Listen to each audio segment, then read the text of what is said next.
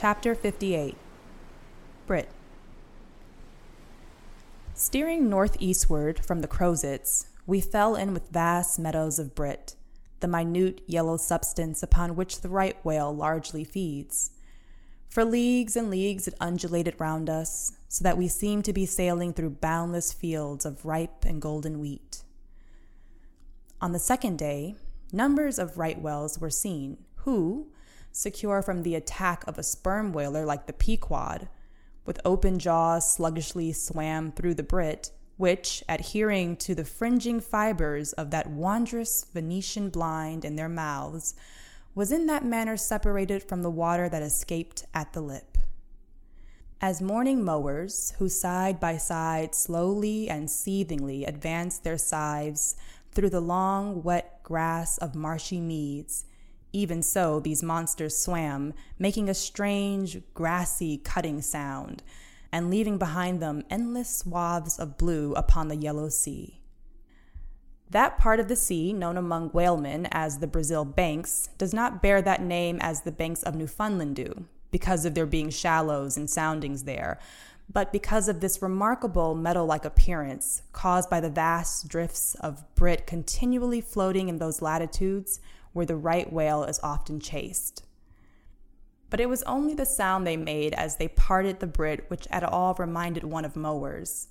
Seen from the mastheads, especially when they paused and were stationary for a while, their vast black forms looked more like lifeless masses of rock than anything else.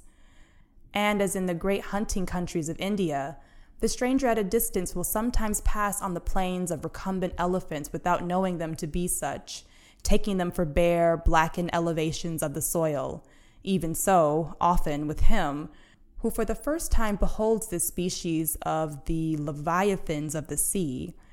And even when recognized at last, their immense magnitude renders it very hard, really, to believe that such bulky masses of overgrowth can possibly be instinct in all parts, with the same sort of life that lives in a dog or a horse.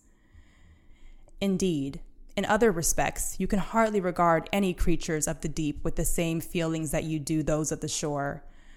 For though some old naturalists have maintained that all creatures of the land are of their kind in the sea, and though, taking a broad general view of the thing, this may very well be. Yet, coming to specialties, where, for example, does the ocean furnish any fish that in disposition answers to the sagacious kindness of the dog? The accursed shark alone can, in any generic respect, be said to bear comparative analogy to him. But, though, to landsmen in general, the native inhabitants of the seas have ever been regarded with emotions unspeakably unsocial and repelling.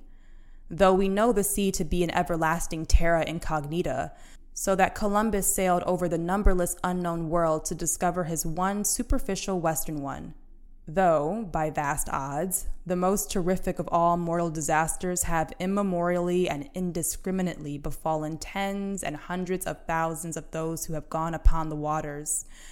Though but a moment's consideration will teach that however baby man may brag of his science and skill, and however much in a flattering future that science and skill may augment, yet forever and forever to the crack of doom, the sea will insult and murder him and pulverize the stateliest, stiffest frigate he can make. Nevertheless, by the continual repetition of these very impressions, man has lost that sense of the full awfulness of the sea which aboriginally belongs to it. The first boat we read of floated on an ocean, that with Portuguese vengeance had whelmed a whole world without leaving so much as a widow. That same ocean rolls now. That same ocean destroyed the wrecked ships of last year. Yea, foolish mortals, Noah's flood is not yet subsided.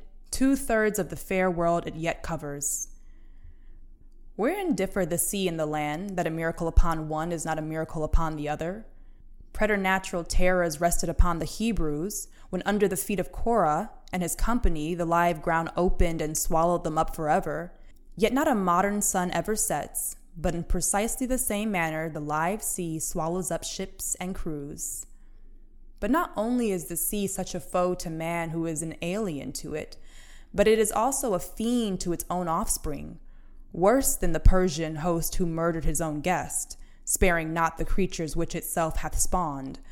Like a savage tigress that tossing in the jungle overlays her own cubs, so the sea dashes even the mightiest whales against the rocks and leaves them there side by side with the split of wrecks of ships. No mercy, no power but its own control, panting and snorting like a mad battle steed that has lost its rider. The masterless ocean overruns the globe. Consider the subtleness of the sea, how its most dreaded creatures glide under water, unapparent for the most part, and treacherously hidden beneath the loveliest tints of azure. Consider also the devilish brilliance and beauty of many of its most remorseless tribes, as the dainty, embellished shape of many species of sharks. Consider once more the universal cannibalism of the sea. All those creatures prey upon each other, carrying on eternal war since the world began. Consider all this, and then turn to this green, gentle, and most docile earth. Consider them both, the sea and the land. And do you not find a strange analogy to something in yourself? For as this appalling ocean surrounds the verdant land, so in the soul of man there lies one insular Tahiti, full of peace and joy, but encompassed by all the horrors of the half known life. God keep thee. Push not off from that isle, thou canst never return.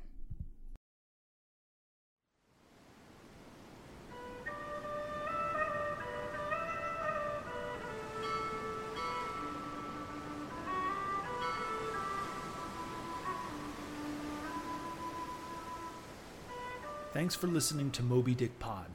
If you've liked what you've heard so far, consider subscribing or leaving us a rating on Apple Podcast. And as always, thanks for listening.